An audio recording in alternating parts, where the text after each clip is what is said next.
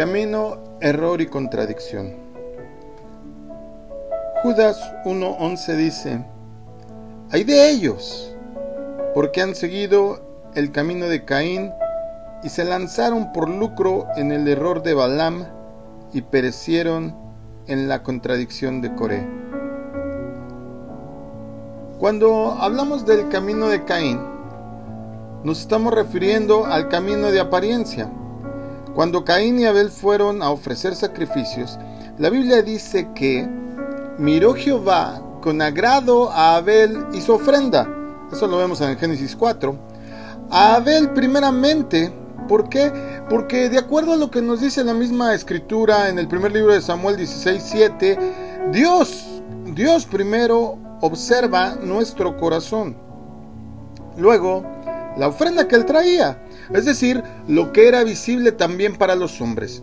En el corazón de este varón había fe, por medio de la cual ofreció a Dios, como dice ahí mismo, más excelente sacrificio que Caín. Una fe genuina que le empujaba a buscar a Dios en adoración y sacrificios.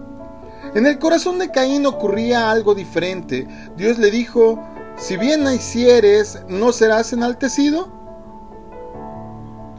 No hacía lo recto y grato delante de Dios.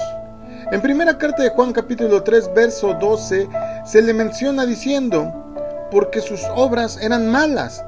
Caín se acercaba al altar aparentando, queriendo agradar a Dios.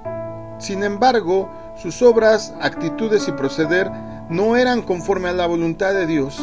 Dicho en otras palabras, el camino de Caín era un camino de apariencia. Muchos podríamos empezar a transitar en ese camino al cual Jesús reprendió diciendo, Este pueblo de labios me honra, mas su corazón está lejos de mí, como lo podemos leer en Mateo 15, 8. Aún los religiosos de aquel tiempo fueron acusados al decirles, ay de vosotros, escribas y fariseos, hipócritas, porque sois semejantes a sepulcros blanqueados, que por fuera la verdad se muestran hermosos, mas por dentro están llenos de huesos de muerto y toda inmundicia. La religiosidad, amado, está llena de apariencia. Podríamos ofrendar, diezmar, cantar alabanza, participar en los ministerios de la iglesia inclusive. Pero como dijo nuestro Señor Jesucristo, esto era necesario hacer sin dejar hacer aquello. Para dejar este camino de apariencia, Dios pide el corazón, como lo podemos leer en Proverbios 23-26. El Salmo 51, verso 17 afirma, los sacrificios de Dios son el espíritu quebrantado, el corazón contrito y humillado, no despreciarás tú, oh Dios. Es tiempo de dejar de tener una apariencia en la congregación y otra en la casa o en el trabajo o en la universidad. Al contrario, es momento de presentar nuestros cuerpos en sacrificio vivo, santo y agradable a Dios, como lo dice la carta de los Romanos 12.1. ¿Para qué? Para ser aceptados como Abel. Hablemos del error de Balaam es decir, buscar honra de hombres y amor al dinero. Al profeta Balaam le gustó mucho lo que le ofreció Balac, el rey, al decirle, te honraré mucho y haré todo lo que me digas. Ven pues, maldice ahora a este pueblo. Esto lo podemos ver toda la historia ahí en el libro de Números capítulo 22. Balaam quiso honra de hombres agradarse a sí mismo y buscó desde luego su propia gloria.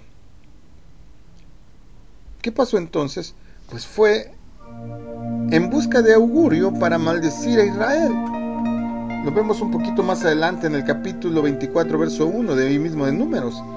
Esto lo hace para agradar y tener el reconocimiento de este rey que solicitaba su ayuda, de Balac, que era el rey de Moab en ese momento. Hay quienes quieren el reconocimiento del mundo. Aarón y María, por ejemplo, dijeron en números 12.2, solamente por Moisés ha hablado el Señor, ¿no habla también por nosotros? Aarón y María querían honra de hombres, querían escucharlo de boca del pueblo. En contraparte, cuando Josué llevó la noticia de que Eldad y Medad estaban profetizando en la congregación, Moisés dijo, Ojalá todo el pueblo del Señor fuese profeta y que Jehová pusiese espíritu en ellos.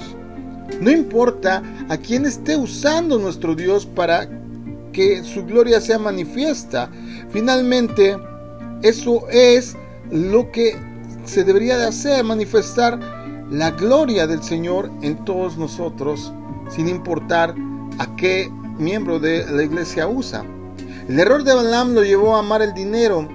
Pedro dice en la segunda carta capítulo 2 verso 15, han dejado el camino recto y se han extraviado siguiendo el camino de Balaam, hijo de Beor, el cual amó el premio de la maldad. Ese premio es el lucro del cual habla Judas al decir, y se lanzaron por lucro en el error de Balaam. Se nos advierte en la escritura que muchos seguirán sus disoluciones por causa de las cuales el camino de la verdad será blasfemado y por avaricia harán mercadería de ustedes con palabras fingidas. Pedro nos lo estaba avisando desde aquel tiempo en la segunda carta que lleva su nombre, capítulo 2, versos 2 y 3. Hay personas para las que es más importante el dinero que su alma. Balaam enseñó a Balac a inducir al pueblo de Dios a comer cosas sacrificadas a los ídolos. Y desde luego, este es un pequeño paso, aunque no lo creas, para cometer fornicación. Lo registra el propio libro de Apocalipsis capítulo 2 verso 14. Así es que debemos de tener cuidado de no caer en este error, de no equivocar el camino, pero nos falta una acepción de acuerdo a lo que hoy está hablando Dios en nuestra vida. Hablemos entonces de la contradicción de Coré, es decir, de la rebelión, de la falta de sujeción a la autoridad.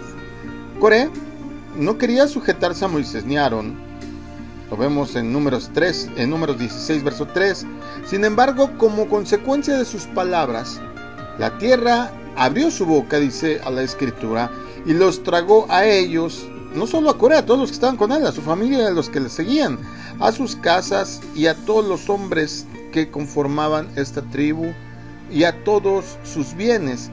Y ellos, con todo lo que tenían, descendieron vivos al Seol y los cubrió la tierra y perecieron de en medio de la congregación, dice números 16,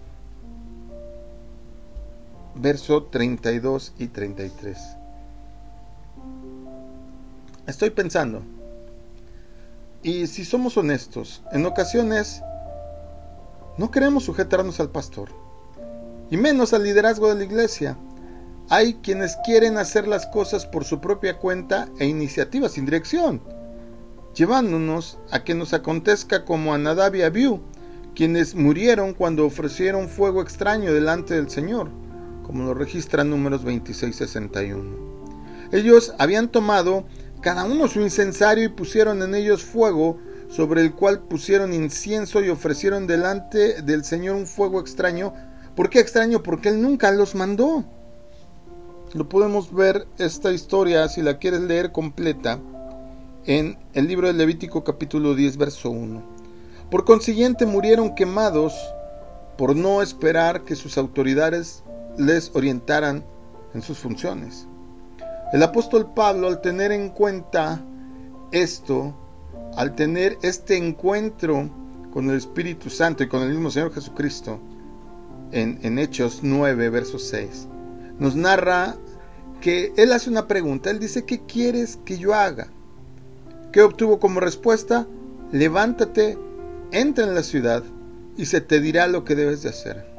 Jesús pudo haberle dicho personalmente lo que tenía que hacer aquel varón. Sin embargo, le envió un discípulo llamado Ananías para decírselo. ¿Qué nos enseña esto, amado? Que Dios usa a hombres como nosotros para aprender a sujetarnos bajo la dirección y voluntad de Dios.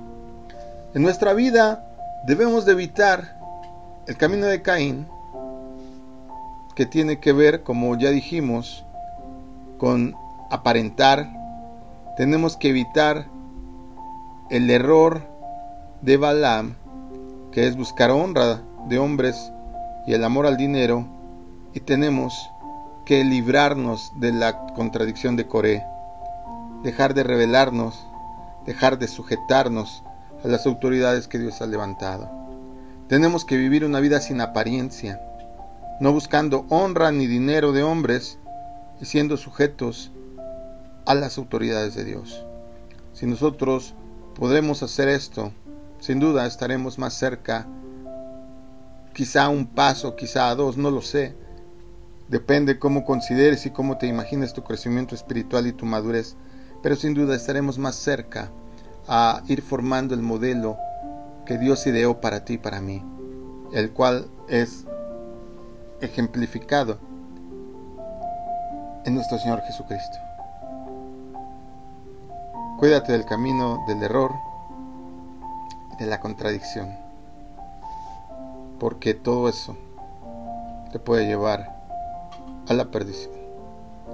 Que Dios te bendiga. Muy buen día.